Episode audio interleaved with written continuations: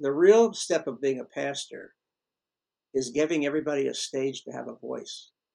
And I began to see the scriptures are either stories or they're poetry. So if I'm to be a human being, I am to teach the congregation to share their stories, okay, and to be poets.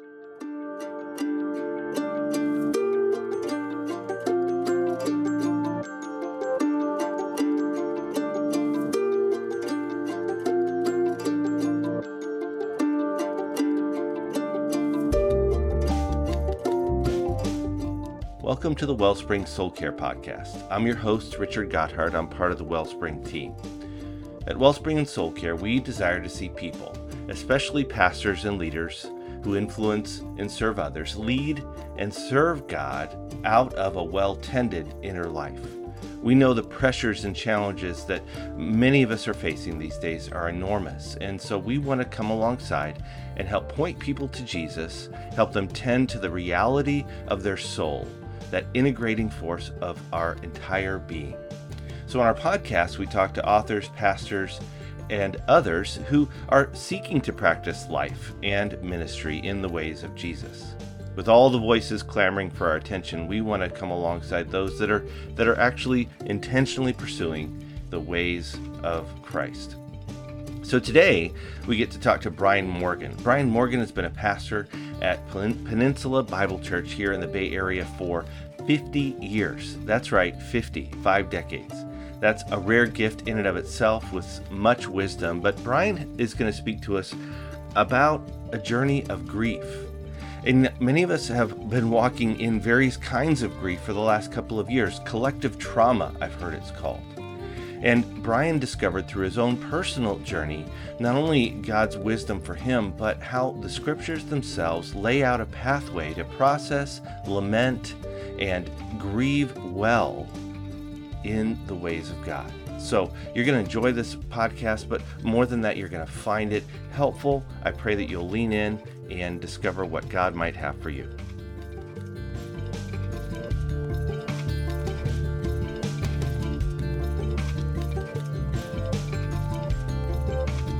Brian, this is really striking and and unique uh, in in its both insight and its power. In that poetry, and you and you said this that something about poetry that transcends grief. You talked about it bringing these four elements together, mm-hmm. and and you're discovering this yourself in um, in the Psalms, in particularly the Psalm you're speaking of that David wrote about the death of his his friend Jonathan uh, but but you how and then you're experiencing it personally even through this song and experience in a moment where you're accompanying a family with the death of their child. Um, what is what is surfacing for you if i can even ask in inside of you around around around grief around loss? What's coming up inside of you and how is that connecting to what is what is your what you're seeing and learning? Well I should I probably should have backed up. Um, I studied the Psalms, you have 150. 63 are lament. Mm. That's more than any other category. So it says that life is painful, and what happens in a lament psalm is the um, the poet is articulating a tension in his soul, and it's usually the king, who has a covenant relationship with God, and life is going contrary to those promises. Mm. And so he articulates that tension.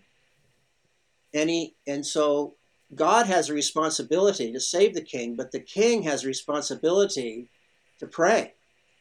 Otherwise, heaven is not engaged. And so, before he can make his petitions, he has to articulate that tension. Now, sometimes it's doubt. Sometimes he feels like he's at an end. Sometimes he feels betrayed by God. Nothing's off the table because you can't experience God unless you can articulate that.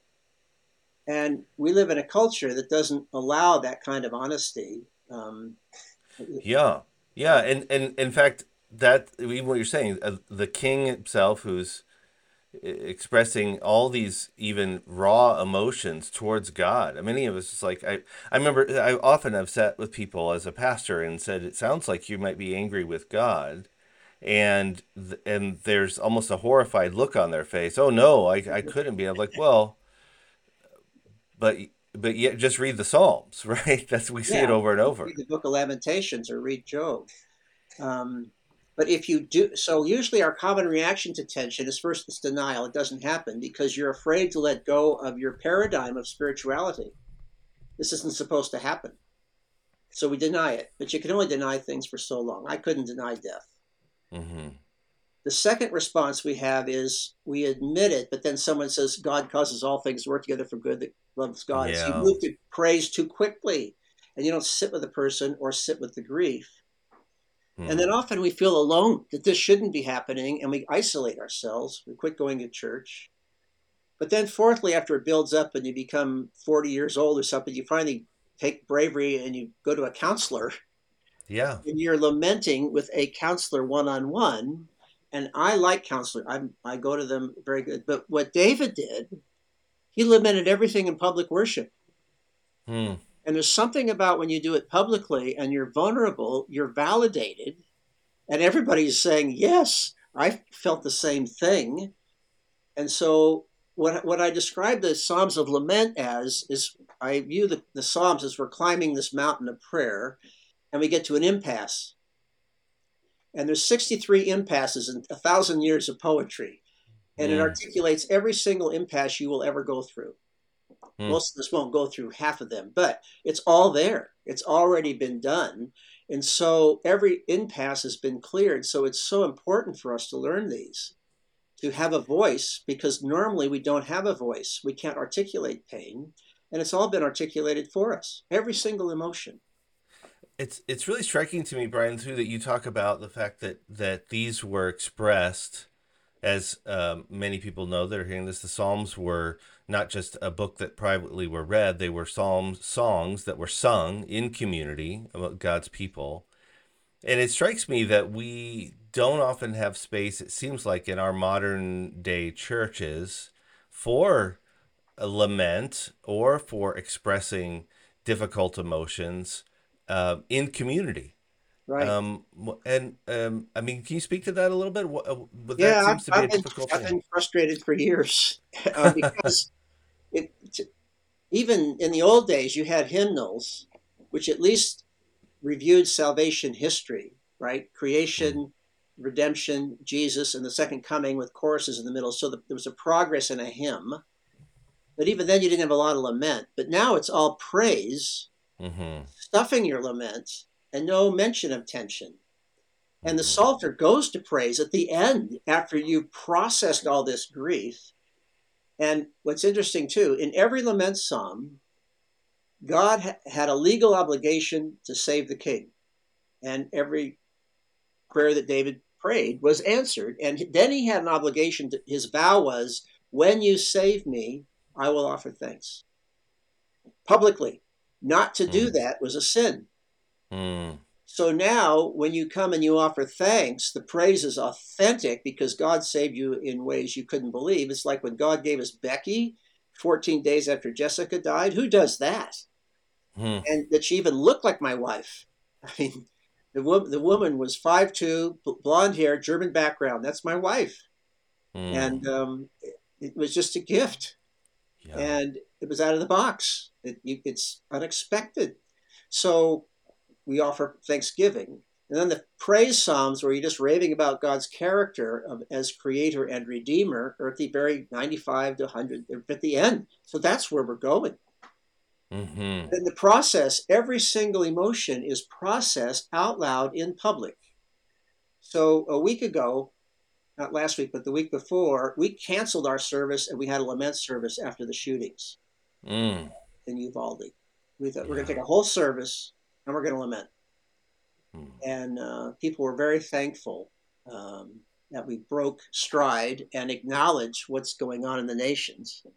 Uh, yes. Anyway, so yeah, that's that's really important, and I I think again, I, and I I don't point to any uh, sinister and nefarious uh, motivation in it, but it's a, it's it seems very limited. I will just say this: often the songs that we sing in church churches these days, and, I'm, and that, this is a broad statement, not every church, not all the time, but but the preponderance seem to be, you know, very much God, you're great, and God, you can do anything, and and you right. try, you know, you're triumphant. And in fact, uh, I've heard it described as we we seem to be seeing sometimes an over realized eschatology, uh, meaning way to put it. Yeah, that that that that the king, you know, that the new heavens and new earth and all the goodness is it's like it's I can expect it all right now. Yeah. And yet the that really fails to include the the reality of pain, suffering, right. loss and and then I think that if you will what it does even to people outside of that or even within it is it's disillusioning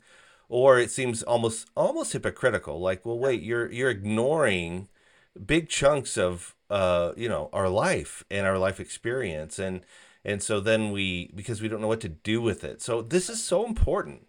Um, you're you're describing you know where where life happens in the trenches in the in the pain and loss. And so yeah so so you you begin to study this and it and it sounds like before it became a concept to be taught for you brian. It became it was a, an experience that was transformative for you. Right. It but the other thing that happens with lament poetry is when you articulate that in public in worship, David gets an insight he did not have before he did it. And that's mm. where you hmm. get the but God sections. And that always troubled scholars. They think, is this a different psalm because the mood has changed? And I say they've never experienced doing it. When you publicly articulate tension, it's as if the, the future invades the present and your circumstances haven't changed, but your sense of God has changed. And I found mm. this true in every lament psalm. Um, like even 142, he first says, you know, I just feel totally abandoned and alone. But the minute he says that and he says it again, he feels God's presence in the poem. And he, mm. he gets this insight that the righteous are going to surround him and crown him. So he sees the end of the game while he's in the painful present. That wouldn't have happened had he not been honest and vulnerable to articulate mm. pain. And that's why God praises uh, Job, you know, um, that he was honest and, you know, mm. did not bury his feelings. Yeah. So that for me was transformative, but it changed my orientation as a pastor because before this, I just loved to teach and disciple. And now I realize that's only the first step of being a pastor. The, the real step of being a pastor is giving everybody a stage to have a voice. And mm. I began to see the scriptures are either stories or they're poetry. So if I'm to be a human being, I am to teach the congregation to share their stories, okay, mm. and to be poets. I mean, man's first word's a poem, Adam's first word. And it's as if the stories pull us into the larger story of Jesus, but the poetry is like taking in the vistas where you extract the eternal significance of your journey and you put it in timeless metaphor and you just sit with it to process and get past impasses.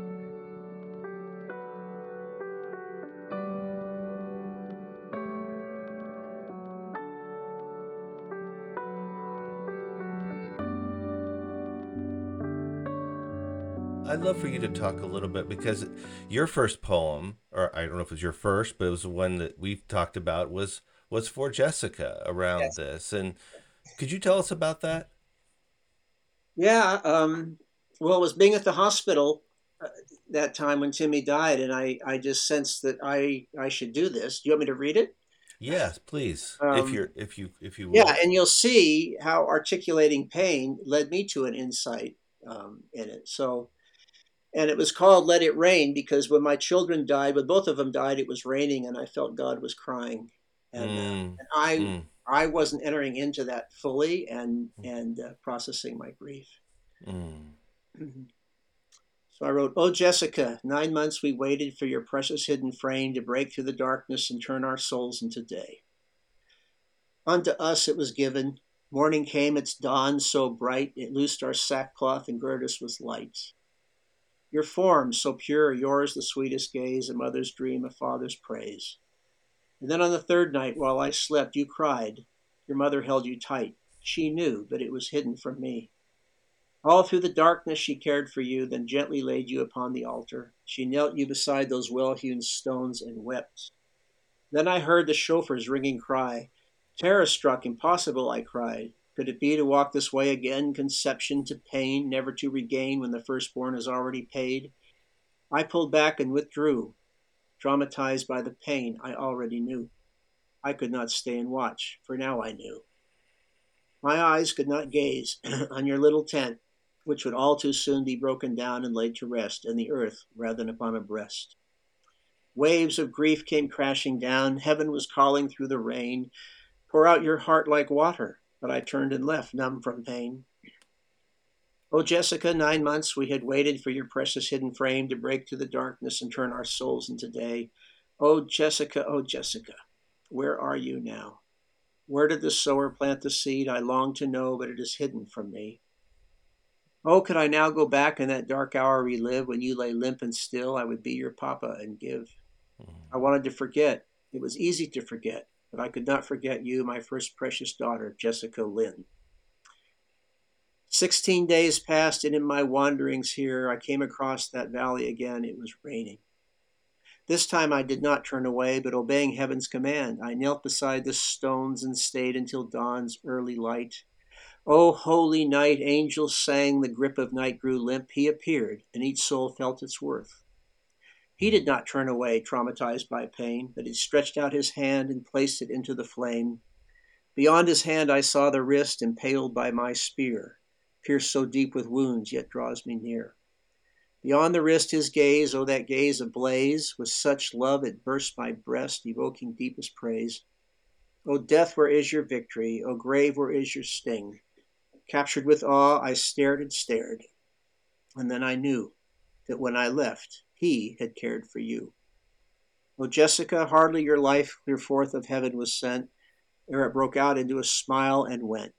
So swift your days, a gift to us was lent. You now a daughter and saint, inextricably blent, will one day teach your father in some heavenly tent. Mm. Wow. And this and this just emerged from you. Yeah. Um, yeah. but but many years after. Sixteen years after. Yeah. And I have given this poem in probably thirty conferences, and it never gets old. Hmm. And when you first read it, you go back to the moments and you feel the pain, but then you start feeling the love of all the love you got from people and all the hmm. things that happened since of God's grace. Um, you know, we never had a grave marker, for example, and. Mm my friend Jim Ziegler, he worked at Alta Mesa Cemetery and he made a marker for both my kids. And um, he put on it the verse that Ray Stedman gave me when David died We weep with you now, but joy comes in the morning. And that gravestone's in my backyard. So I have a oh, place wow. to go. Wow. And then later in life, I was teaching in Western Seminary and I make everybody do poetry. And one of the girls was named Jessica. So I asked her what her middle name was. And she said, Lynn. I go, really? I said, what year were you born? She goes, 1976. I said, what month? She said, November. I said, what day? November 30. And it was as if God was saying, in this one moment, I get to hear my daughter's voice. Oh my goodness. And uh, just things like that wow. kept happening. Um, and I've just been so thankful for the healing. And then going to Romania, what's interesting is that when we were first there, all the kids that we kind of fell in love with were eight, the age of my kids that died, and I felt like I lost two children, but I got a whole nation of kids mm. um, out of that uh, in Romania, and I'm still zooming with them. You know, they're for 30 years I've had these relationships, and we're still studying together. Wow. Uh, and that's where I felt like when you process pain properly, it increases your capacity for joy. Yeah, that is such a, an important statement, and I, I really want to eh, even find myself wanting to say that again. When you process pr- pain properly, it increases your capacity for joy, and you're not just saying that as oh, this is a concept. This is a lived experience for you. Yeah, yeah. Well, Jesus said that a little bit to the disciples. He says, "Any of you who lose." You know, for person, you're going to be persecuted, right? You're going to lose mm-hmm. houses and mothers and fathers, but he says, You're going to gain a hundred times as much in this life, he said, and in the age to come, eternal life. And I lost my relationship with my dad for many, many years. And yet I felt like I had all these spiritual fathers that just mentored me. That mm. life has been such a gift. Um, you know, it's like on a silver platter, my education came. Uh, mm. So I'm just so grateful. Um, I mean, my whole life's been a gift. Yeah, Brian, I, I just I just want to just notice with you though too. It's it's sometimes what we can do, at least I've observed, is that we can say, well, there was this pain, and then we want to kind of skip over that and just we, sort of briefly acknowledge it, and then we want to just, but but look at all the good things. And I just want to be clear, that's not what you're doing. You're not saying, yeah, there was this pain, and I, I don't know what to do with that, or I just you know maybe make mention of it. Uh, but but it's this is not a look on the bright side or just count your many blessings right. kind of moment. This is a a fully I th- I think the uh, maybe another way of putting this is if we if we don't attend to our pain, if we sort of try and bottle up that part of our emotions, that part of our soul, it's almost like we we're not making space not only for we can't just sort of partition off grief and pain and loss and then still have an, uh, a wide open capacity for joy by opening the space for uh, for fully experiencing and walking through pain and loss, we're we're expanding our soul's capacity for joy at the same time. Yes, that's exactly right. That's mm. exactly right. Yeah. Because so this, you, the more you wall off pain, what happens is your whole soul becomes frozen. You can't feel anything. You become mm. dead. You can't feel mm. joy or sorrow. Mm. And by truly, you know, if you go to the if you go to the ancient world, you know, you go to these Middle Eastern countries, they know how to do emotion. Yeah. Yeah. Um, but uh, you see the funerals, you know, and they're grieving and screaming over coffins, and uh, we politely sip our tea when people die. Mm-hmm. Um, but it's mm. uh, it does it it, it does widen you. And um, when I was teaching at the seminary, I used to teach at Western Seminary, and one of the gals uh, was a mother. She had the same enzyme deficiency we did. And of course, I mm. started by sharing my poem about Jessica losing two children. And um, her poem was titled The Tie, The Dice. Never mm. changes. Because I said it's one out of 16 chances. It's, if it's one out of four the first time, it's one out of 16 the second, right? And then you keep multiplying. She lost four sons in a row. Oh my goodness. And when she was done, I, I had to say, I had nothing to say. I can't speak to that. That's just, mm. and so you're right in terms of, you know, it's not always quickly, you know, everybody's road is different. Um, but she was entering into it uh, honestly as she could. Um, mm-hmm. Mm. The wow. other thing, it's so wonderful about this um, I've just spent the rest of my life when I do a conference, I don't do anything but teach psalms and poetry. But you get me, I'm going to make you into poets. But what happens is, I can take you can t- show up with a group, whether they're cowboys in Colorado or Texas or Canadians or at seminary. I was teaching in the Balkans, and all these kids are from different countries, and they don't like each other. You can imagine. And so they came up to me and said, "We have to write. We have to." Oh, they said, "Do you have to be honest in these poems?" I said, I go, yeah. And they say, well, we don't like them. So the Serbs don't like the Croats, right? And the uh-huh. Albanians and the Romanians and the Macedonians. And I said, well, no poetry, no grade. and some of these kids were like five years old when the Serbs invaded Croatia and leveled their homes mm. and shot their parents. Mm. Lots of pain. And I discovered is forcing to do poetry. And my Romanian friend Jonathan Ile, who's Tron Doors' spiritual son, he says poems are scary because you can't lie in a poem. Mm. What hmm. comes up is the truth. Yeah. So I made him write, and what happened is the first guy is vulnerable, and then it was like dominoes. They just all poured out their grief together. They became a family in three hours. Wow. And that's and I've just seen this happen over and over again. It's such a simple tool, I always say, I'm going to throw you off the cliff. The chute always opens. Write a poem.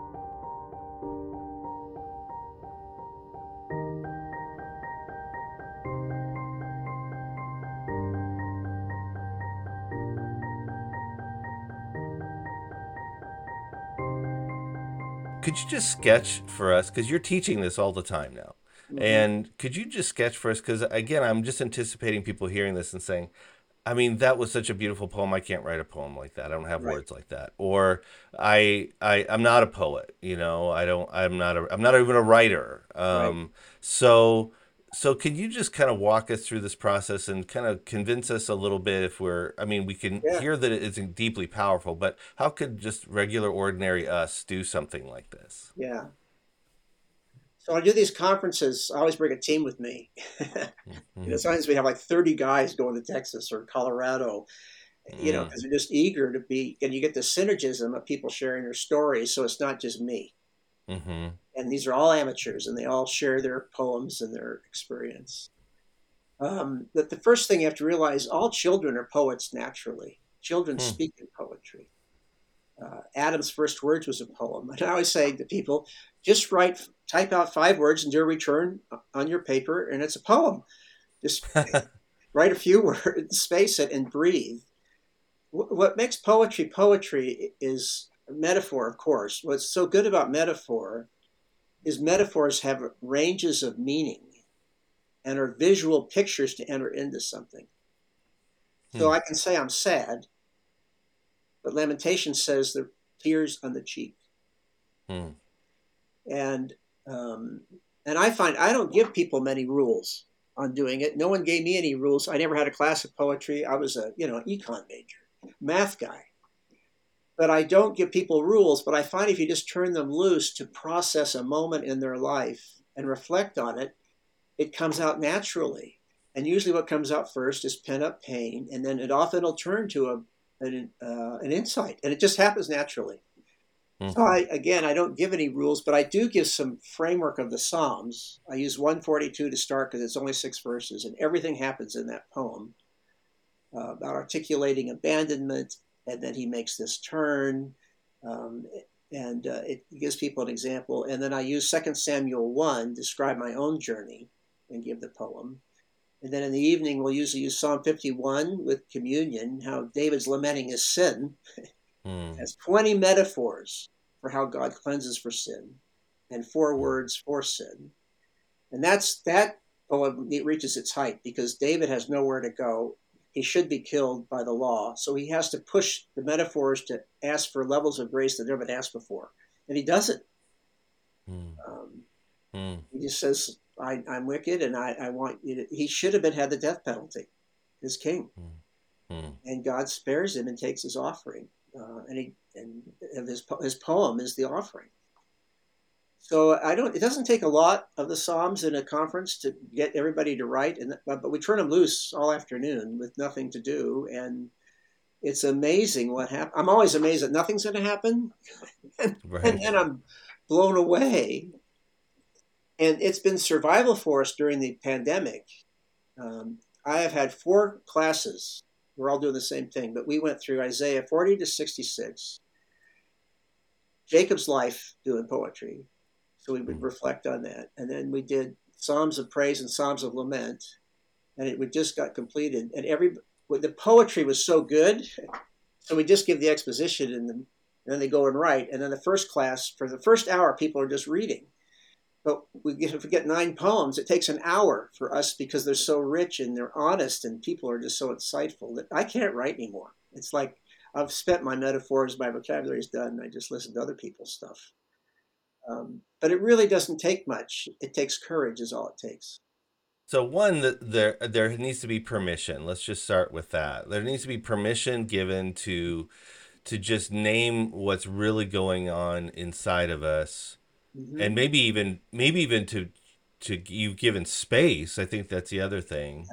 So one, if there's permission, and that it's a permission to even even if my my feelings uh, don't feel very um, pretty, or don't even feel perhaps very they don't feel they don't feel pretty. They don't feel pretty or godly, or or somehow like, or even when we say I shouldn't feel something, it's like let's just mm-hmm.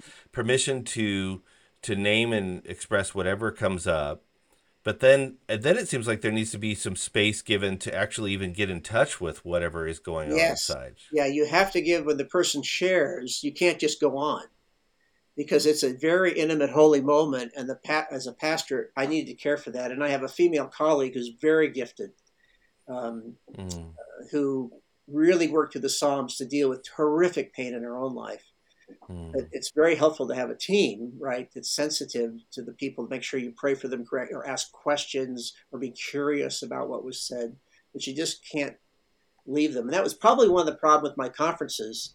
Some of these conferences, you have 100 people or 50 men or whatever, and they've never been vulnerable. And all of a sudden, the conference is hugely vulnerable. Mm-hmm. And there's no follow up right? Mm. It's so vulnerable, it was too much. Yeah. Rather than ongoing relationships. Um, so the idea is definitely it's important to be in community if you can yes. or, or, cultivate it. But but let's say someone's listening to this here, even uh, to our conversation, Brian, and they they say, well, I want maybe uh, even on my own, I want to kind of take a step in this direction. Um, and they were just gonna like reflect, if you will. Let's say, well, I'm I'm I'm not sure how a poem will come out, but let maybe walk us through, even if someone on their own wanted to just begin to attempt something like this. Well, I'd say start with the Psalms, and you can borrow phrases from the Psalms, mm. um, and just move them around, um, and. Uh, and and you, as you said, a, a bunch of them are laments. So, what would you would you send them anywhere in particular, or just start reading through the Psalms until something? The whole something... first book of Psalms is ninety five percent lament poetry, because mm. that's where David is. The first two Psalms give you the framework. Um, Psalm one tells you that it's the good news because it talks about blessed is the man Mm-hmm. And that's not saying if you do it, it, the blessed means he's done it and he's to be rewarded. So somebody's already made the journey and put mm-hmm. all the ropes in place and all and all we have to do is follow this poet. And of course we know it's Christ, right? He mm-hmm. made the journey, he was successful. So all I need to do is follow him. And then the second poem, Psalm 2, is the king's ordination and it's looking at hell on earth and the nations are in an uproar and all God tells the king is pray and I'll bring heaven to earth. That's mm. all. And that's the tool. So now you're anointed as king. But then it looks easy until you get to Psalm 3 and the whole world's against David. and it's like, why is that the first poem you learn after committing murder and adultery and and your son hates your guts and wants to kill you? right. And I think the point why that's the first poem is if God's loyal love holds for David in that, he'll hold for anything on the journey. So now you know the rope won't break. God's loyal love will not break. Because mm. I don't think any of you are going to be mass murderers and take your best friend's wife and then murder him, and then a bunch of other people die in the process. If the loyal love holds there, it'll hold mm. anywhere. So mm. I just said, be very simple and mm. just journal. But you, there is something. Jesus wasn't lying when he says, "Where two or three are gathered, I am in their midst." Journaling doesn't heal us like mm. worship together. Say more about that. Say more about that. And again, so so some of us are like, well, uh, good. I'm not a journaler, but uh, or others are like, but I I write I write things down. Tell us the difference here between just like writing things down in a journal versus worship the well, way you like describe. Confession. If you confess to the Lord, you really haven't confessed. You have mm. to confess to another person in whom the Lord is, Mm. And then when it's out in the open, you feel cleansed, you feel light, because it's when the darkness is exposed to the light, you you feel forgiven. Mm. And so mm. it, worship's always been meant to happen together. Um, we heal in community, and it's often multiple gifts that heal us uh, mm. in community. And people that want to work it out alone, um, it, it's a long road, and it just it's not meant to happen that way.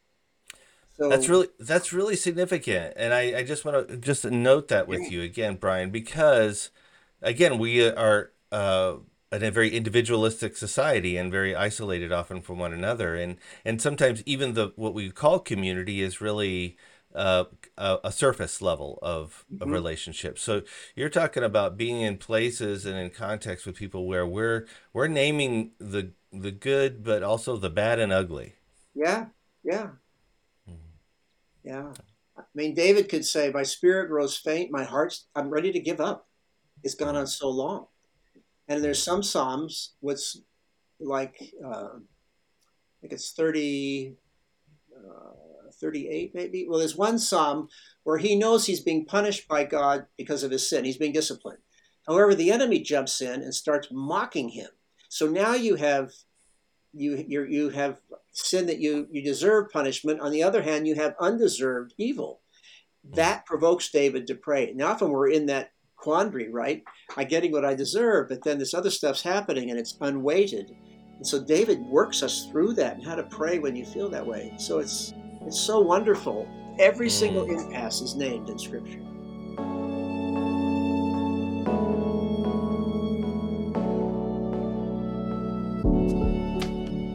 Brian, can you speak to one thing that is, is something I've been curious about? Is that you know sometimes we're reading through the psalms a psalm like that starts in a very dark place and then you said and then as you noted it uh, will turn to praise at the end or at least a uh, expression of confidence in god or naming uh, uh, uh, god's goodness in some way.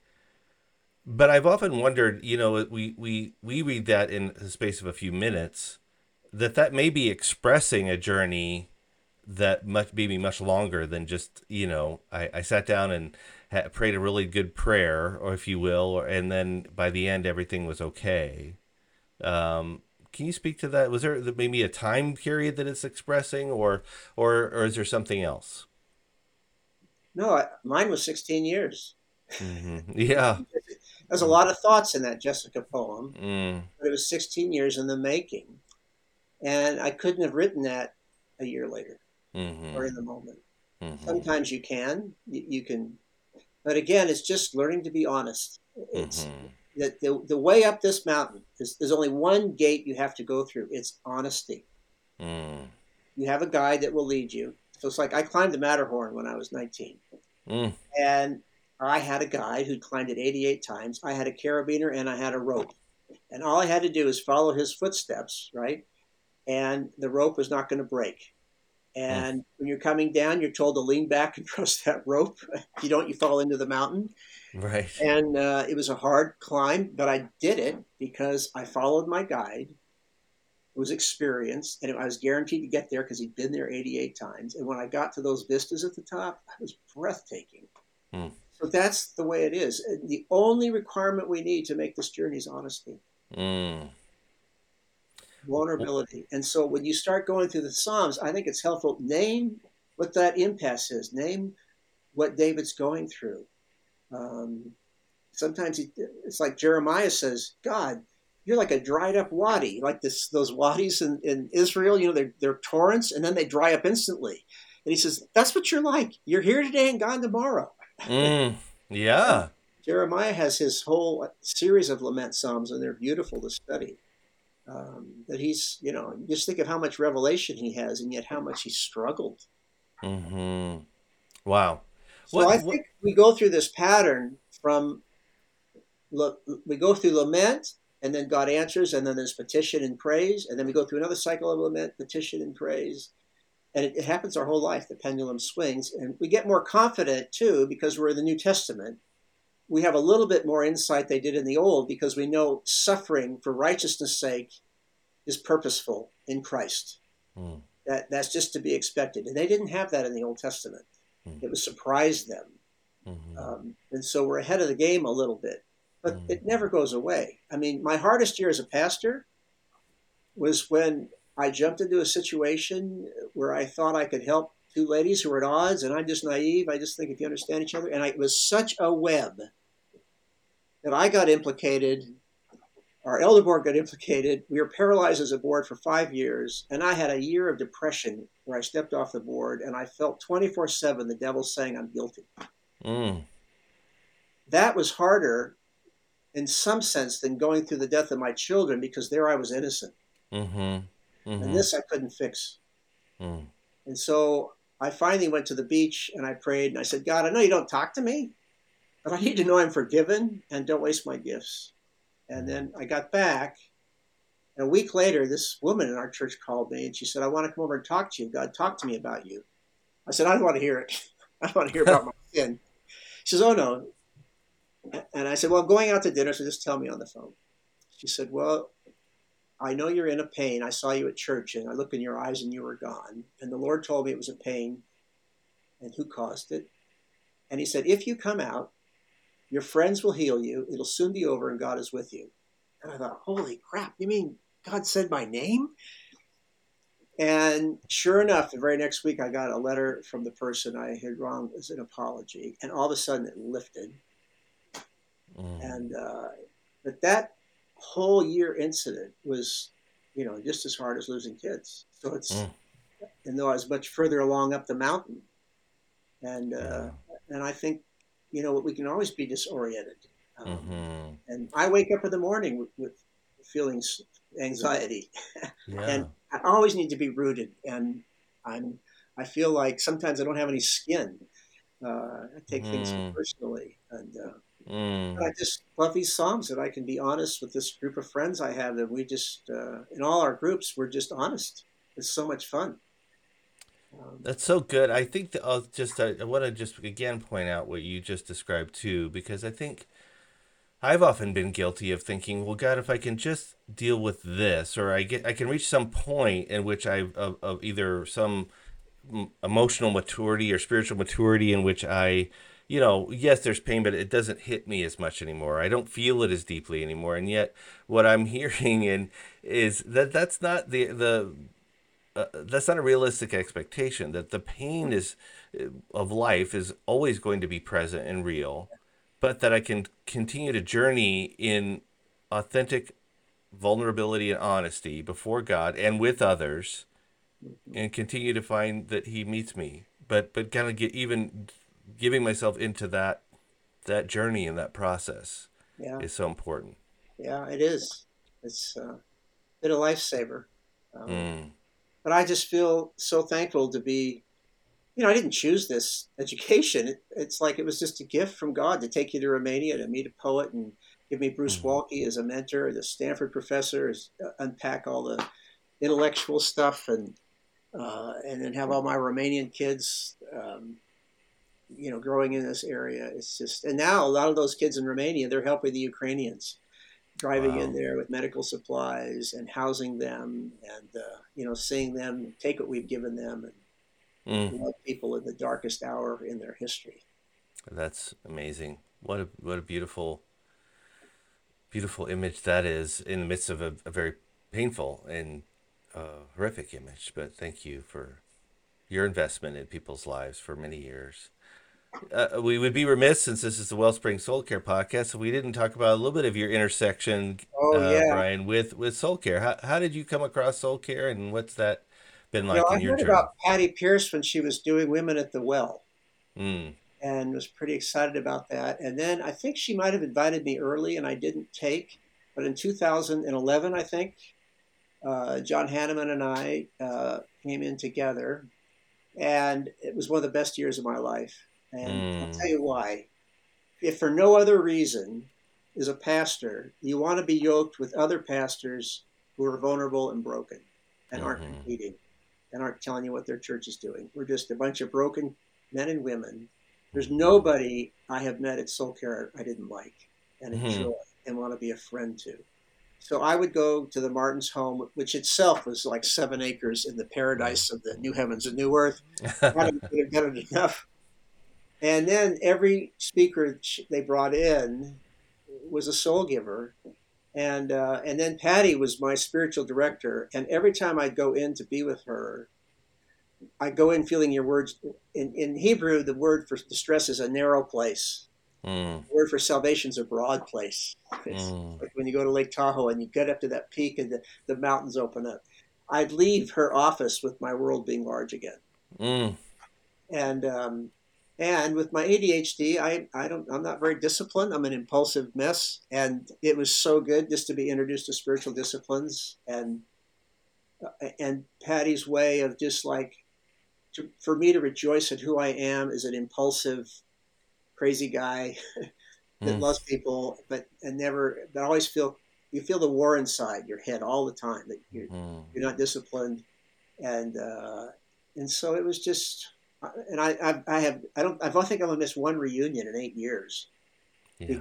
just because of the relationships. And after it was over, four of us or five of us, we met for the next six years together, continued our journey with uh, Anthony, who's now on your staff, and Gary yeah. and others. So it's just being in a community of like minded leaders that are not trying to impress you, but are humble like Jesus. You just want to be around them. Yeah. Yeah. Uh, and then, you know, we had people like Eugene Peterson, Dallas yeah. Willard come into yeah. our group while they were still alive. And so it's one benefit of being old. Uh, we got some of those greats before they passed on. Yeah, so I couldn't say enough about soul care. Mm. And every, we have a large pastoral staff. Every single pastor has been through it except maybe mm. one. And then the new guy on the block is already applying for next year. Uh, and uh, yeah. Mm. I remember when I first, uh, oh no, when it first started, and we were looking for, because we're an independent church, you want to have some fellowship with other pastors. And that some of the pastors' meetings were all about, you know, how to save the world for Christ in three weeks and, you know, and numbers. And I thought, where can I just go and be real? And yeah. uh, so that's where it is. It's in Menlo Park, office Wellspring. And every time I go to the office, it's like eternal life is just springing out all the doors. and I don't want to. I'm a hyperbole guy, but uh, but anyway, that's just how I feel. And, oh, and I just love you guys so much, and uh, uh, oh. and have made just new friendships and relationships that have still maintained since the, those early years thank you for those just kind words. And of course, I was well before my time uh, on on the team, but uh, but so grateful to just be part of an organization and team like this. But I think what I hear in, in the midst of it all too, uh, one of the big takeaways I would just say for for people is one, f- find a place or a community, a group of people that you can and you choose to be just really honest, really real with. Um, let let God and the Scripture and the Holy Spirit and uh, the life of Jesus be a, a a guide and model, but just be real, be real, and and let God meet you in all the real, raw, messy. Uh, but don't do it alone. Don't do it alone. And um, I just thank you. Can I add how to do that Please. though? Please. Need, you have to. You need a starting point. So what yes. we did with my men's group, um, we uh, every guy coming in, I learned this on a backpack where 12 guys went on a backpack, and I just told each guy, it's your turn. You're going to share your life story. Pick an Old Testament character you like and tell us why you're like him. Mm. Created such a bond. I decided to do that with the group. So you can't be in the group unless you don't tell your story. And at first the stories are PG, but then they get to the R-rated ones, and then it's really vulnerable. So telling your story, especially where you experience pain and how you responded to it, yeah, that's what opens the vulnerability mm. before you mm. get to the poetry step. That's good. I think it's that's the first good. first step. Yeah, and I did that for years before we did poetry. Uh, poetry that's super good. Yeah. That's super good. It reminds me of what I've often said of having been in a lot of therapy and counseling over the years myself. And I would say the, mo- the most some of the most authentic places I've ever been are like an AA or a support group or whatever. When you just get that gut level honesty. We don't, you know, we tend to be nice out in in maybe in church or other places where it's like, "How you doing? Fine." Well, if you're in a support group, an AA group, or something like that, you know, you're like, "I'm just fine." They just look at you like, "Well, then what are you doing here?" You know so uh, we're all mess and we yeah. are really raw and i think if we can bring that kind of uh, realness authenticity into and i think what you described so much is, is so good even even that gateway of what you know who's a story who's what's who's someone in scripture you relate to and but let's tell your journey and let's tell it yeah. unfiltered that's so yeah, good and, and you're not allowed to comment you're what mm. you're allowed to do is inquire uh, like we do in soul care, right? You just yep. you just go up the mountain. They do, and anytime you do that with someone, you love them. You yeah. you fall in love with them, no matter what they've been through. You realize where they're coming from on the mountain for their perspectives, mm. and it eliminates a lot of the uh, division that happens in the church mm. when you're talking concepts on the cross the divide. When I just know you, and what drives you and what what have been your pains, then we're not dealing with symptoms. We're dealing with you as a whole person in God's yeah. name. And just honoring that's their story and who they are. That's beautiful. Well, Brian, thank you so much. Wow, for for sh- taking the time today to talk with us, and and we're gonna link to some material on our notes, and and then just make a comment if you would about the book that we're gonna um, uh, link to as well. Yeah, I've I've made a. I've always wanted to publish a book on the Psalms, but then Karen really wrote it better. But I have well, it's a hundred page workbook on on the Psalms and studies and pro, and how to process your way through the, the Psalms of, of, the poetry of the Psalms with exercises. And every time I do a conference, I, I make one of these for them.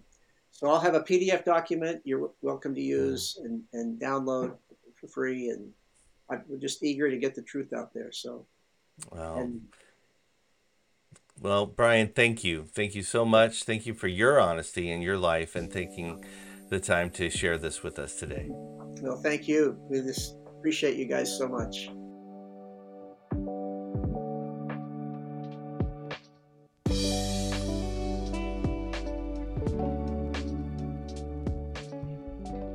Thank you for joining us for today's conversation. If you found it helpful, feel free to share this podcast with others and subscribe to it on iTunes or Spotify, wherever you found us, and give us a rating. We'd really appreciate that as well. Again, if we can serve you as part of Wellspring, we are here to serve the church, both its leaders and people, in whatever ways we can. So go to wellspringca.org to see what resources we have to offer and how you can be served by them. Go to our Facebook page, just search Wellspring on Facebook, and you'll see lots of resources there as well. Thanks for joining us. Until next time, grace and peace.